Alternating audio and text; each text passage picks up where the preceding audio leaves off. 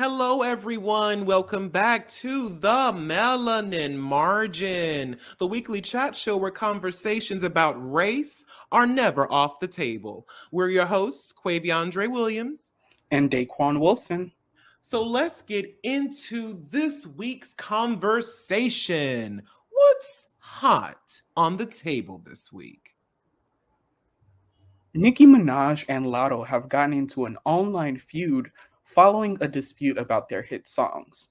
Over the weekend, Nicki took to social media to voice her disapproval about her single Super Freaky Girl reportedly being considered for the 2023 Grammys pop categories, despite submitting the song to be included in the rap categories. In making her point, she said that Latto's big energy should also be removed from rap categories. She tweeted, quote, I have no prob being moved out of the rap categories as long as we are all being treated fairly. If Super Freaky Girl has to be moved out, then so does Big Energy, end quote. Shortly after Minaj's tweet, Latto tweeted, quote, damn, I can't win for losing. All these awards and noms, I can't even celebrate, end quote. In the screenshot, Latto said she agreed with Nicki's argument regarding the Grammys, but said, quote, because of where we left off, I don't think you need to bring my name and song up to prove your point. End quote. Nicki Minaj responded in a tweet stating, quote, this Karen has probably mentioned my name in over a hundred interviews. Says she's waited in line for Pink Friday with her Barbie chain on, bangs, pink hair. But today, Scratch Off decides to be silent rather than speak up for the black woman she called her biggest inspiration, end quote. Latto responded by calling Nicki a 40 year old bully, adding that she has been ignoring subliminal disses from Nicki since March. So, Andre, that begs the question do you think that established artists should be asking up and coming artists to speak out against the industry?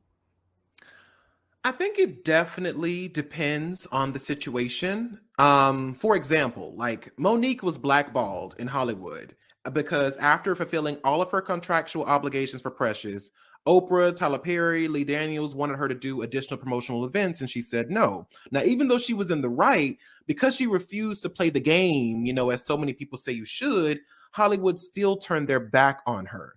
Now, thankfully, you know, Mo'Nique had an established career and was able to bounce back from it. But even at her level, her career and reputation still suffered greatly because of her honesty.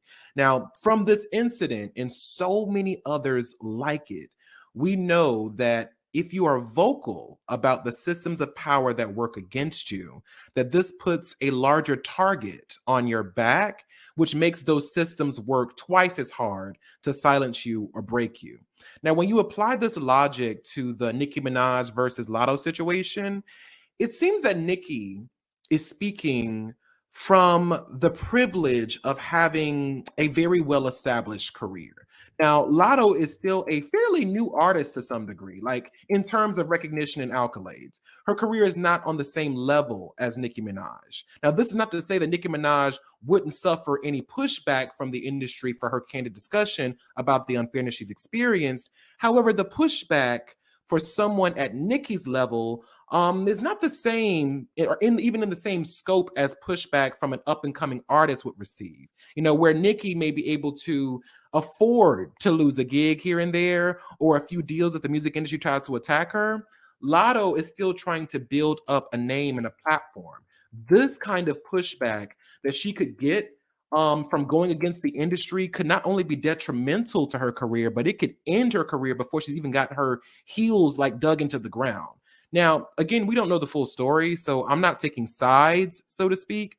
But from what we know, I think it sounds a little unfair of Nicki Minaj to say that Latto isn't supporting another black woman simply because she isn't publicly saying that big energy should be moved to the pop category as well. Like, I think that Nicki Minaj bringing up Latto's song and her critique opened up the wrong dialogue about the issue Nicki was talking about. Like, Instead of the discussion being about the unfairness of her song being taken out of the rap category, it devolved into a beef between her and Latto. Not to mention that this beef being brought to social media has actually done significant harm to Nicki Minaj's public image as an artist. Like people are saying that, you know, while she may be talented, the fact that she's consistently involved in drama with rising artists is starting to make people believe that she's the common thread or that she doesn't handle competition well. Now, whether or not this is true is, you know, up to your own personal perception of her character, but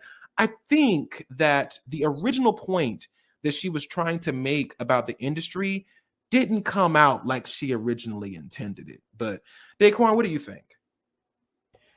You know, I agree with you. I think before anything, I think that both Latto and Nicki Minaj are talented people. They exactly. deserve their flowers.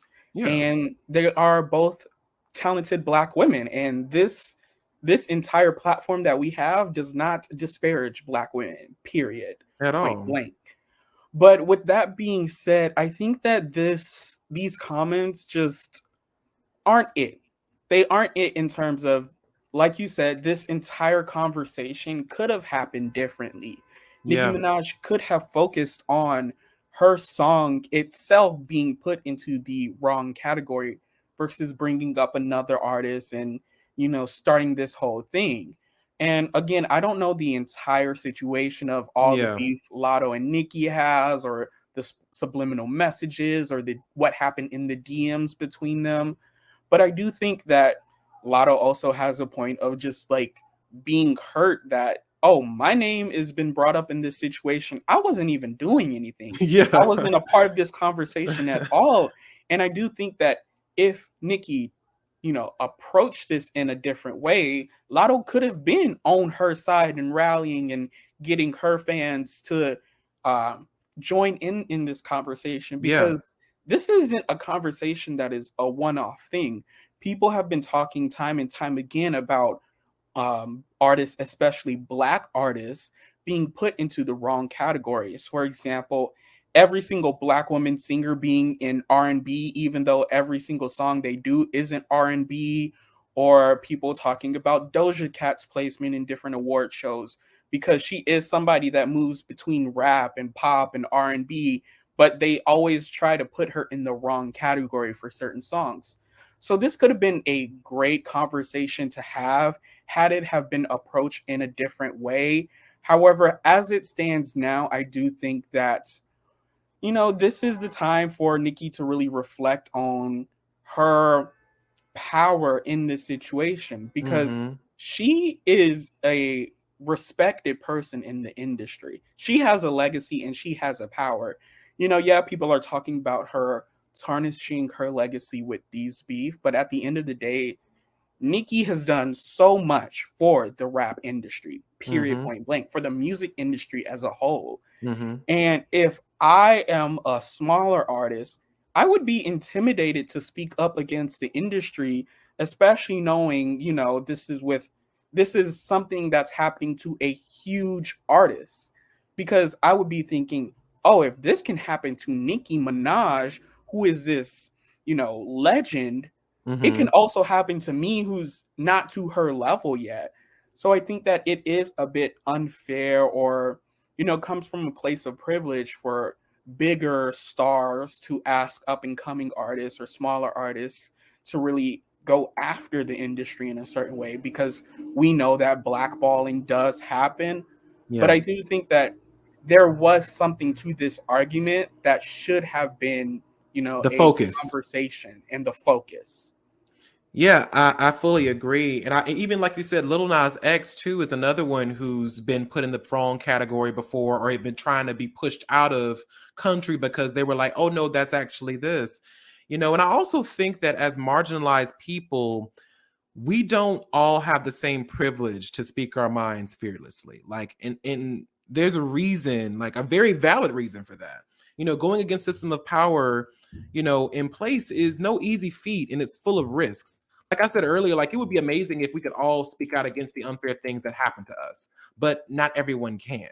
Like we know that as Black people, especially in the workplace, when we're being microaggressed or disrespected by white people, specifically white women, that we have to navigate that situation very carefully and cautiously. Like where a white man can check a white woman and be unaffected by her white tears, if a black man or a black woman were to do the same, it could put them in a very precarious situation. Like we all navigate life differently based on what we are able to do. Like we should never sit and or just sit by and let an injustice occur. But we all have to recognize that one, not everybody is equipped with the fortitude it takes to stand up to the system without wavering. Two, not everyone can afford to risk it all in the same way that others can. And three, we should be very careful how we police the way that people show their support for a cause. But like, what are your thoughts on that, Daquon? Yeah, I think that this is a situation where it really comes down to these systems of power are made to not be checked. Point yeah. period. And so even Nicki Minaj speaking out against that is taking a risk because, you know, like how a lot of arguments are going, because she is speaking out, that she's easily being portrayed as this angry black woman who's never happy and just like mm-hmm. can't enjoy what she's got. She always has to try to get something different or people are being like, "Well, you're Nicki Minaj, you have this, this, and that. Why, why do you need a Grammy?" And it's like, you know, if Nicki Minaj as an artist has a goal to get a Grammy, that should be her goal. Period. And we shouldn't have to try to put her down for having a goal, even if she got all of these other different accolades and awards and stuff like that. Because if she wants that, that is what she wants. And I also think that Latto may know that because she's also a black woman. Um, even having, you know, light skin privilege, stuff like that, she can still be easily the target of being called an angry black woman if she speaks out against the industry. So it really puts both of these artists in a, precar- a precarious place to kind of pit each other, put them against each other, and, or try to pit them against the industry because we know these stereotypes that will come in place. Yeah, and it's it's really sad, especially you know considering that, like you just said too, her argument was valid. Like there was validity in that, and there was a conversation to be had about that. But the way in which it was approached, specifically with the involvement of Latto, it just kind of, again, like I said earlier, just kind of devolved the entire situation into beef versus in like pitting these two black women against each other versus being like, hey, this is a problem that Hollywood is doing. And I think that oftentimes too, Hollywood kind of relies on that kind of ideals or those kind of ideals to keep those systems of power in place. So while we're all focused, or even just the fact that we're even having this conversation about the beef between the two of them, and not about the issue of what Nicki Minaj brought up, it's just a, a just a kind of um a, a showing of what this does is like the whole the whole situation was turned on its head and so the whole message of what it is has been lost in translation and now we have Latto who's going back and forth with Nicki, and now we have their fans and, and her and, and Nicki's fans and you know Latto's fans going against each other, trying to compare who's better, who's this, who's that, instead of being like, hold on, this is a problem that can affect all of us. And this is a problem that has been going on. Let's focus on that. In an article on Daily Beast written by Fletcher Peters, we learned that there are no words capable of describing the anomaly that has just crash landed on planet Earth. Her name is Megan, or rather M3GAN. She is a doll, she talks, she dances, and she has already catapulted her way into all of our hearts thanks to the cheesiest, hokiest two and a half minutes to ever have graced social media. In the trailer, Megan takes it upon herself to grow infatuated with her best friend, Katie, defending her from any harm at all. A little boy approaches Katie in the forest and begins to fight with her, but Megan rushes to her friend's defense. The bot shoves the little boy in front of a car and murders him. Then Megan is doing no handed cartwheels, twerking, and ripping off the blades from paper shredders to use as a weapon. The final 30 seconds of the Megan trailer are a complete masterpiece. And the whole thing is made even better by the fact that it's soundtracked by a sinister take on Taylor Swift's forgotten tune, It's Nice to Have a Friend.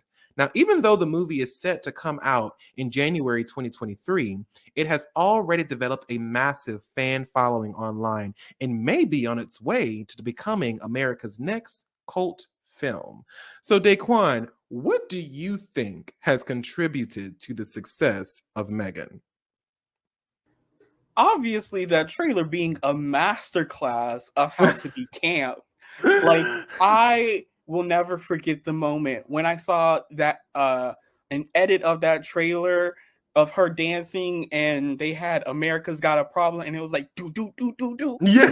and she was just like twirling and like it was camp. It was hilarious. And I think that it was one of those situations where I don't even know if this was planned, if they knew that this was what was going to happen coming in, or if they were just trying to do something, be a little funny, and they put that out. But whatever happened, whatever magic happened in that marketing team's meeting needs to be studied. It needs to be in every marketing class and hell psychology classes on how advertisements work and all because it was hilarious and in a matter of you know hours, hours it was yeah all over social media like the same day you would see uh, TikTok after TikTok after TikTok on your FYP, all about Megan. And I was like, and it really got me to the point to being like, I don't know what this is about. I think it's hilarious, but whatever it is, I want to check it out. And I think that's how you do it. And that's what contributed to its success is how it created this formula to go viral. It wasn't like you know some social media team pushing and being like go check out our trailer or doing all of this other stuff it was really something that could be taken out and put into so many different other contexts that you that it's interesting enough for you to be like what is the context of the original video like i love the tiktok i love her dancing to america's got a problem but i want to know more about it so I think that is what really catapulted it to spotlight. Yeah, I agree. I think whoever did this marketing, tens, tens, tens across the board. Like give that person a raise. Right? Like I think leaning into social media to help boost the hype or sale of art is a very thin line to walk. But I think that the marketing team of Megan walked it flawlessly. Like for one, they let the work speak for itself and didn't try to direct social media. Like more often than not, where I think that a lot of these marketing companies fail is when they try to force people to do a trend. Like you were talking about, they beat the movie down your throat. Check out our trailer, check out our th- trailer, or use this filter, please use this filter, or you know, stuff like that. But when the editors for Megan were watching this movie to make up the trailer, they didn't just clip together all the action packed moments. Mm-hmm. They did what good trailer editors are supposed to do. They picked out the moments that would get people intrigued, which brings me to my second point. They were aware, like you just said, that this movie was full camp. So, for those of you who don't know, when something is described as like campy, it means like it has a ridiculous, wacky appeal to it. So, think like Rocky Horror Picture Show or, you know, Hocus Pocus. Now, Megan is a horror movie, but it's a horror movie about a doll who kills people. And the creators of this film put it together and they probably realized, hey, this is really fucking ridiculous. So instead of trying to play it straight, let's punch down. Which brings me to my final point. Their marketing team knows their fucking audience. It has been no secret that the LGBTQIA community has an affinity to horror films. Like Maya Lotus uh, from Socio Max tries to explain this phenomenon in her article, It Came Out of the Closet, where she says, quote, horror is about knowing you shouldn't look, but wanting to see, which many LGBTQ plus people can relate through like repression. So armed with this knowledge, the Megan creators made a villain with a snarky attitude diva energy in a dance routine that she does before murdering a guy. like it comes as no surprise that the LGBTQIA community fucking ate all this shit up because like you said, countless memes have been made, and even a Twitter beef started up between the official Megan account and Chucky account. And I cannot tell you the way that I screamed when Chucky tweeted, uh, retweeted Megan's trailer with the caption, Everybody trying to be me. And Megan responded with a gift of her taking off her shades with the caption, You know, you're not, you know, you're that doll when you start all this conversation. And let me tell you, movie marketing has rarely worked this well on me before. Like usually I can tell by the trailer whether or not a movie is going to be bad, even if the trailer tries to make it like super fun and super exciting and super action packed. But bitch, I don't care how bad this movie might be take my fucking debit card and reserve my fucking seat because I am absolutely watching this. Like y'all ate this the fuck up, cleared the fucking plate. I'm what I promise you, I am reserving my seat immediately. But Daquon, I want to ask you, um, do you like should movie and TV production companies start taking like the power of social media more seriously after this? Absolutely. They should have been taking it seriously yesterday because social I think that people like to downplay social media and social media apps, especially something like TikTok, because there's this common uh, thought of like, oh, like TikTok is this kids dancing app, and like there's no real serious need to be on TikTok and or appealing to that crowd or yeah, just social media in general. Like, oh, Instagram, that's for people to take pictures and post them, or Facebook, that's for you to you know, talk to your friends and stuff like that. Um, but social media is where people are. So if you are a producer, if you are a marketer, and you want people to come to your movie or watch your show, you need to meet people where they are, and that's social mm. media. There is a large uh, number of people from all different types of demographic on um, demographics on social media, and so honestly, something like this should be taken seriously because it shows you that social media can do the marketing for you. Mm-hmm. Because I can't tell you the last time I saw a movie trailer and was like, okay, I want to go see that movie just yeah. from the trailer itself. Yeah. Um, if I've ever done that, it's because, oh, I know the, you know, I know the producer of the film, or I know mm-hmm. the writer, or I know certain actors in it that I like and want to support. So I was probably going to see it anyway, regardless of what I saw in the trailer. Um, and especially for a production that might not have the biggest actors or the biggest name producers and writers for it, this shows you that if you do it right, you can do a lot on social media with not this huge budget film. And I think that overall, places should be taking social media so seriously because it's not only the present, but it's the future. Social media is always changing to fit the needs of people, and people are flocking more and more to social media, to different apps, moving from app to app. And so, if you want to really be in on what is pop culture and what is getting people to you know, talk about different things, have discussions. You need to be in tune with the social media trends because a lot of what happens today in pop culture starts on social media or becomes big because of social media. No, I fully agree. Yeah, I, I think, like I said before, and you know, I think that we've seen this a lot. Like when social media is bad, it's bad. But when it's good, oh bitch, you're in the game. Like what I found is that when navigating social media, there really isn't a way to trick the algorithm. Like you can study the trends, make the hashtags, look at the spike times when you should post. But at the end of the day, we've said this, I'm sure, on this podcast countless times, but like there's no exact formula to going viral. Like you either go viral or you don't. People either like really respond to your art or they don't. Um, but all that you can really do is like create, you know, and hope for the best. With Megan, I think that they already knew they were making a campy horror movie and used social media to announce, hey, y'all, this movie is camp. Watch it if you're interested. And they used every second of that trailer and to show you exactly what you're getting into. Like this movie is not Poltergeist, it's not Annabelle, and it's not The Haunting of Hill House. Like this movie is not taking itself too seriously, but there will be gore and violence, but also funny dancing and snarky moments.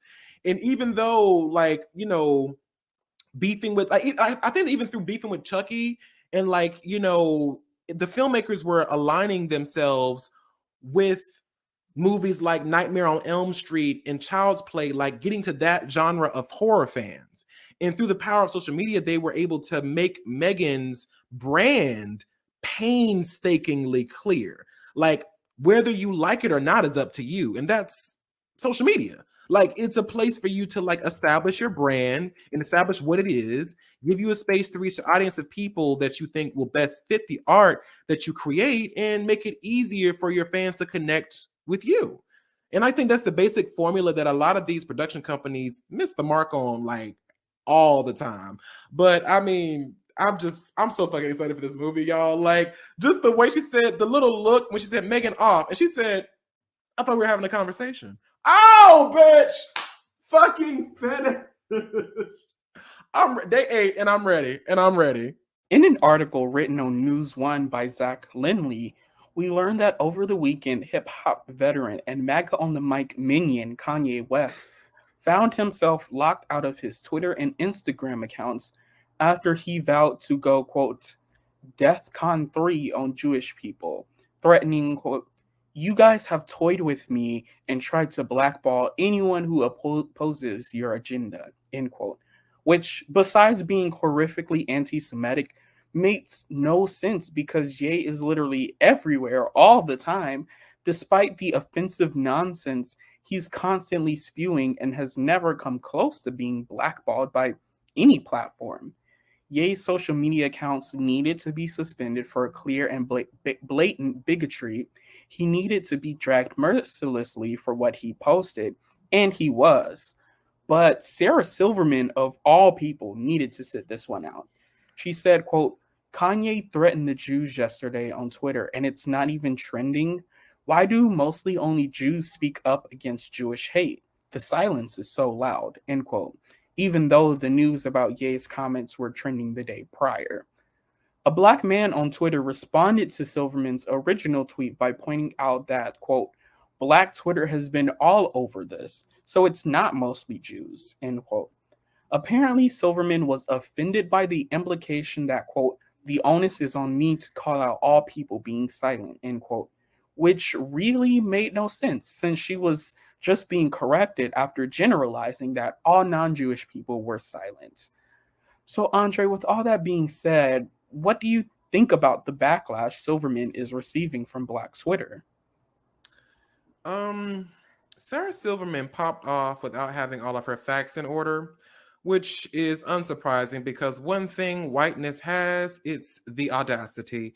Um the caucasity. Really, the caucasity of it all. like what really just ticked me off about what she said was the whole the silence is so loud little bit that she did I mean, it was so condescending and so incorrect and so disrespectful to all the non Jewish people who have been and still are discussing how dangerous Ye's comments were and how what he said was in no way, shape, or form okay. Like, she was so far removed from the conversation that she didn't even do one Google or Twitter search to see that there was uproar so loud that not only was Ye rightfully locked out of his Instagram, but Twitter quickly followed suit to lock him out of his account there as well. Like, if there was so much silence about it, all of his accounts would have been perfectly fine. And since you say that only Jewish people speak up about Jewish hate, are you not forgetting the uproar about Whoopi Goldberg's statement about the Holocaust, where many non Jewish and Jewish people alike were quick to respectfully gather her? So much so that the producers suspended her from The View for two weeks to reflect on what she said. So, like in the words of Shangela Laquifa Wadley, hold on, pause, sweetheart. Let's get it together before you want to read. Are there situations where the hate for marginalized communities are simply swept under the rug and ignored entirely? 100%. But this is not one of those situations, Miss Silverman. Girl, I think that, you know, whatever paint Sarah Silverman used to do blackface that one time, the fumes got to her head and made her delusional because all this is just delusion. Like, if you were on Black Twitter, if you were on Twitter, period, you would have seen a lot of things being said about what Kanye tweeted and what Kanye was saying. And I don't know what, you know, high horse she's on or what little part of the world that she's in to not get any of that.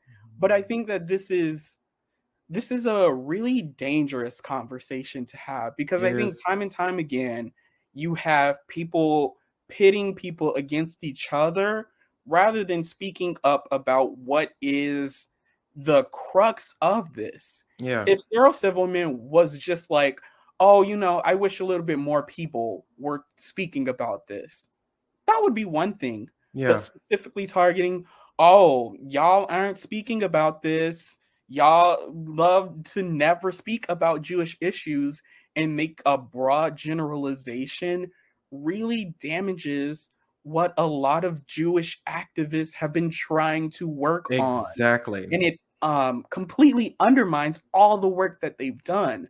So this was a time Sarah Silverman should have been like, you know what, I I am upset about this conversation. She should have given her points on Ye's comments yeah. and kept it a buck 20 and moved on. But no, she wanted to make this something bigger and something that it's not. When in reality, she's just so far removed from what a lot of people are saying.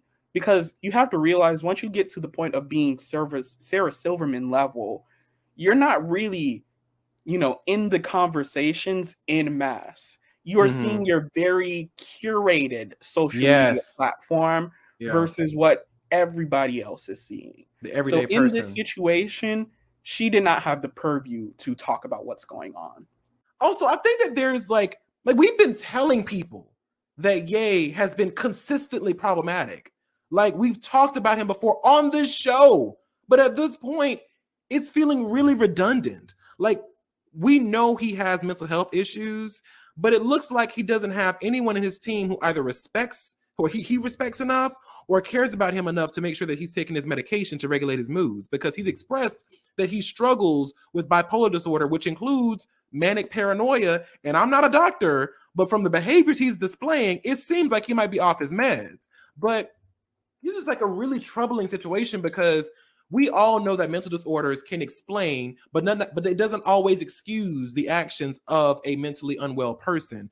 So it really begs the question, like how much of what he's been saying is his true nature or is a result of his manic hyper paranoid state. Like, I, I, don't know, but like what I do know is that if there are people in his life that truly love and want what's best for him, that they get him the help that he needs. But until then, I think he absolutely needs to remain suspended and locked out of all his social media accounts because as a celebrity with such a massive following, regardless of if his comments are a result of his mental disorder or not. A mentally unwell person should not have access to a massive platform where they could unintentionally or intentionally encourage dangerous people to enact violence on any community. I mean, we've seen what happens when dangerous rhetoric is platformed on a grand scale. I mean, even in recent news, it's how the inter- insurrection at the Capitol happened.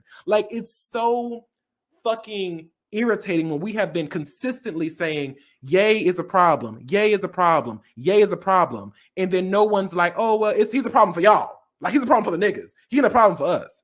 And then now that his discussions have been moving towards anti-Semitism, when we've already told y'all that he has been fucking up and that he is he's not in his right mind right now, or that he you know needs to get some help and that he is you know having spewing some very dangerous rhetoric now y'all want to be like, oh, maybe y'all was right. We've been telling y'all that.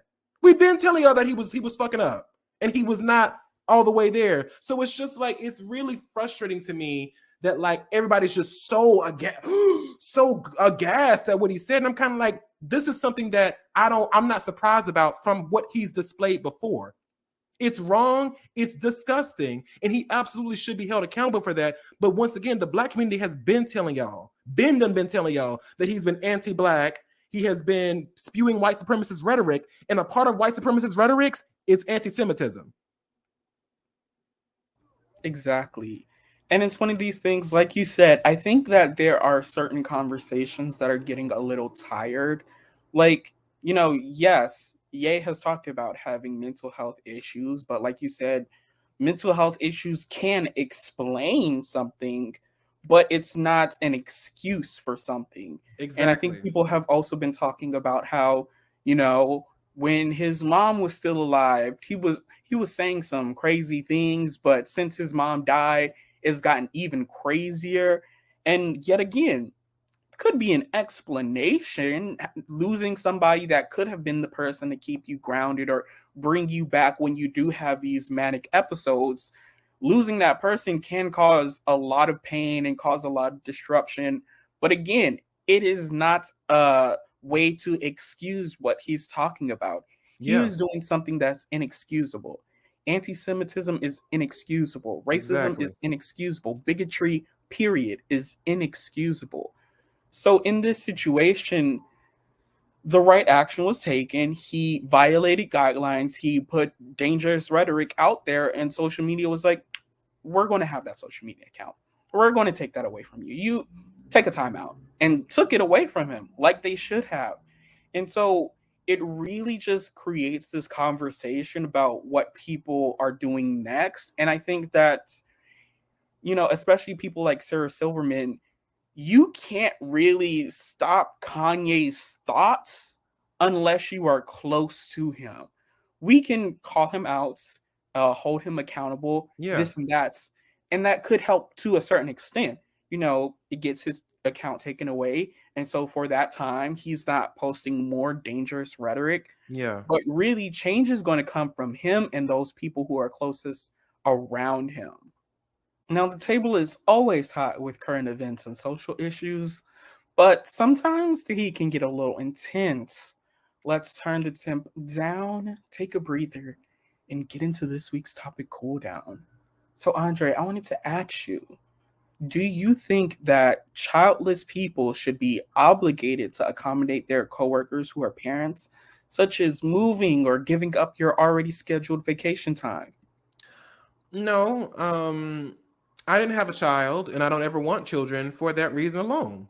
When you have kids, you have to sacrifice to provide for them. And the thing you sacrifice the most is your time.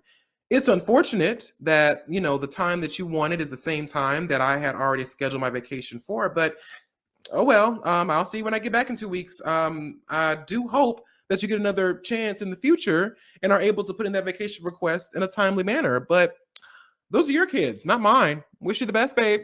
Daquon, your thoughts? Couldn't agree more. Like I I saw this on social media creating this discord about somebody who literally put in their vacation time well ahead of time and then somebody comes in afterwards and being like, "Well, I want to take my kids to Disney that day, so can you move your time?" And it's like, "Excuse you? Who are you?" Because what I know is my world does not re- revolve around your kids. Your world may, but not my world and there is something called you know academic calendars that come out well in advance of when you need to schedule your vacation time. So you may have that going on but that is not an emergency on my part. That is your poor planning. So sorry not sorry. So many children grow up never knowing the full scope of what their culture has contributed to society in history. So it's time for a change. Let's take a pause, rewind, and remind the world just how we did that. In an article on biography.com written by Meredith Worthen, we learn about Alice Augusta Ball, born on July 24th, 1892, in Seattle, Washington. After earning undergraduate degrees in pharmaceutical chemistry and pharmacy from the University of Washington, Alice Ball transferred to the College of Hawaii and became the very first African American and the very first woman to graduate with a MS degree in chemistry in 1915. She was offered a teaching and research position there and became the institution's very first woman chemistry instructor, and she was only 23 years old. As a laboratory researcher, Ball worked extensively to develop a successful treatment for those suffering from Hansen's disease or leprosy. Her research led her to create the very first injectable leprosy treatment using oil from a chaulmoogra tree, which up until then was only a moderately successful topical agent that was used in Chinese and Indian medicine. Ball successfully isolated the oil into a fatty acid components of different molecular weights, allowing her to manipulate the oil into a water soluble injectable form. Ball's scientific rigor resulted in a highly successful method to alleviate leprosy symptoms, later known as the Ball method, that was used on thousands of injected individuals over 30 years until sulfone drugs were introduced. Tragically, Ball died on December 31st, 1916 at the young age of 24 after complications resulting from inhaling chlorine gas in a lab teaching accident. In 2000, the University of Hawaii Manoa placed a bronze plaque in front of the chaulmoogra tree on campus to honor Ball's life and her important discovery. Former Lieutenant Governor of Hawaii, Mazie Hirono, also declared February 29th as Alice Ball Day. And in 2007, the University of Hawaii posthumously awarded her with the Regents Medal of Distinction. A black woman in STEM. Black women in STEM. Period. We love to see it. In an article from blackpast.org, we learned that Emery Barnes was a social worker, politician, and outstanding athlete. During his high school years in Oregon, he excelled in high jump, track, and field. He was an alternate high jumper for the 1952 U.S. Olympic track and field team, and he also played football at the University of Oregon, where he earned a Bachelor of Science degree. In 1954, he was drafted by the National Football League to play for the Green Bay Packers. After a relatively short NFL career, he moved to the Canadian Football League and the British Columbia Lions in 1957.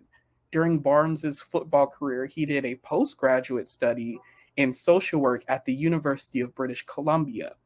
In 1964, he began a career as a social worker in Vancouver until he entered politics in 1972. Barnes and fellow New Democratic Party Legislative Assembly member Rosemary Brown were the first Black candidates elected to a legislative office in British Columbia. Barnes's political platform was dedicated to helping the disadvantaged with an emphasis on worldwide human rights, social justice, and poverty. At one point in his political career, realizing how difficult life was for many of the people in his district and wishing to bring attention to poverty in the area, he moved to downtown East Vancouver and limited himself to living on an amount equal to that received by welfare recipients. When the British Columbia Black History Awareness Society first emerged in 1993 in an attempt to acknowledge Black History Month, Barnes obtained a government grant and rallied community support for the society. He then led the effort to build a cultural community center in Vancouver for the entire community, but especially to serve the people of African heritage. Though his hard work and diligence, through his hard work and diligence, the BC Black Cultural Association was formed with Barnes as the first president. Black people Period. That whole Black. politician thing where he was like, "Oh, I'm gonna live just like the people in my district. Oh, y'all are making that much. I'm going to make that much. You live here. I'm going to live here. You know, maybe some U.S. politicians should take some notes. Uh, maybe they should be getting that mm. minimum wage. See if it's really livable." Now, as always, thank you all so much for watching and keep the conversation going down in the comment box below. Don't forget to give this video a thumbs up. And if you are listening to us on our podcast, please rate and review on whatever platform you are using. You can also follow our podcast on Instagram and TikTok at the Melanin Margin for updates of new content. And if you like to follow each of us, our handles are at Daquon MUE and at Andre Talks a Lot. Now we will see you all next time on the Melanin Margin, where our goal is always to bring the marginalized to the spotlight in any way we can. Goodbye now.